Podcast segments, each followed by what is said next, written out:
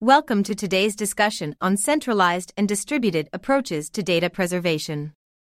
Centralized and distributed approaches have distinct advantages and challenges. And it's crucial to understand how each can contribute to data preservation within blockchain networks like Ethereum. Centralized services like Etherscan act as data providers and explorers for the blockchain.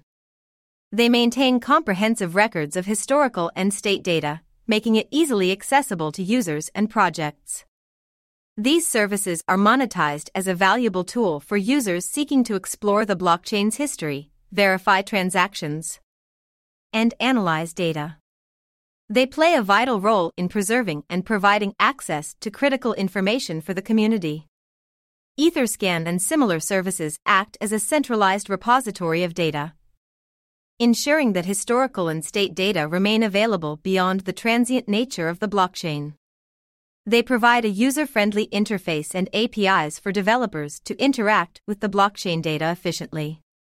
Their centralization allows them to maintain consistency and reliability, making them a critical part of the blockchain infrastructure. Now let's discuss how can distributed systems incentivize data preservation and ensure accessibility in a decentralized manner.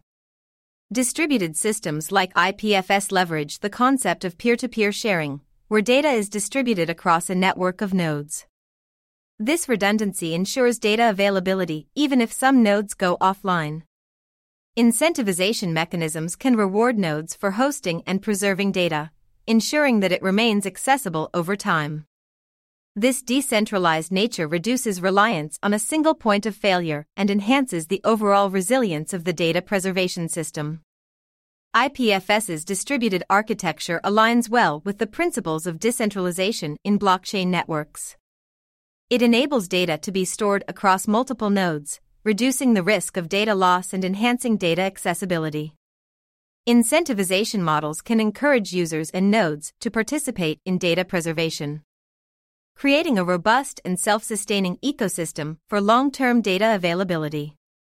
Let's delve into specific projects that utilize decentralized approaches to data preservation. One such project is the Portal Network.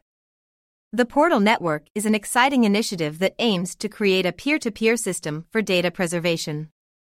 By enabling light clients to distribute the data load, history becomes accessible in a manner similar to current APIs. This decentralized approach ensures data availability beyond the limitations of centralized services. Users and projects can rely on the collective efforts of the network to maintain data accessibility, reducing reliance on a single entity. The Portal Network demonstrates the potential of incentivizing distributed data preservation while adhering to the principles of decentralization. Its peer to peer system allows users to access historical data without relying on a central authority, promoting a more resilient and censorship resistant data preservation solution. Another notable project in this space is the Graph. The Graph is a prominent data infrastructure that aims to create a fully decentralized preservation system.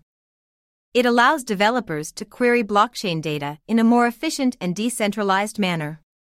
One of the unique aspects of the graph is its governance model, where participants are incentivized to participate by staking tokens and participating in decision making processes. This model ensures that data usage and governance are aligned with the long term interests of the network and its users. By aligning incentives with the network's health, the graph fosters a community driven approach to data preservation promoting long term sustainability and data reliability. In summary, centralized services like Etherscan have been instrumental in data preservation and accessibility. However, distributed approaches offer a compelling alternative that aligns well with the ethos of decentralization in blockchain networks. Incentivization mechanisms, such as those demonstrated by the Portal Network and the Graph, can empower users to actively participate in data preservation, creating a more resilient and censorship resistant data ecosystem.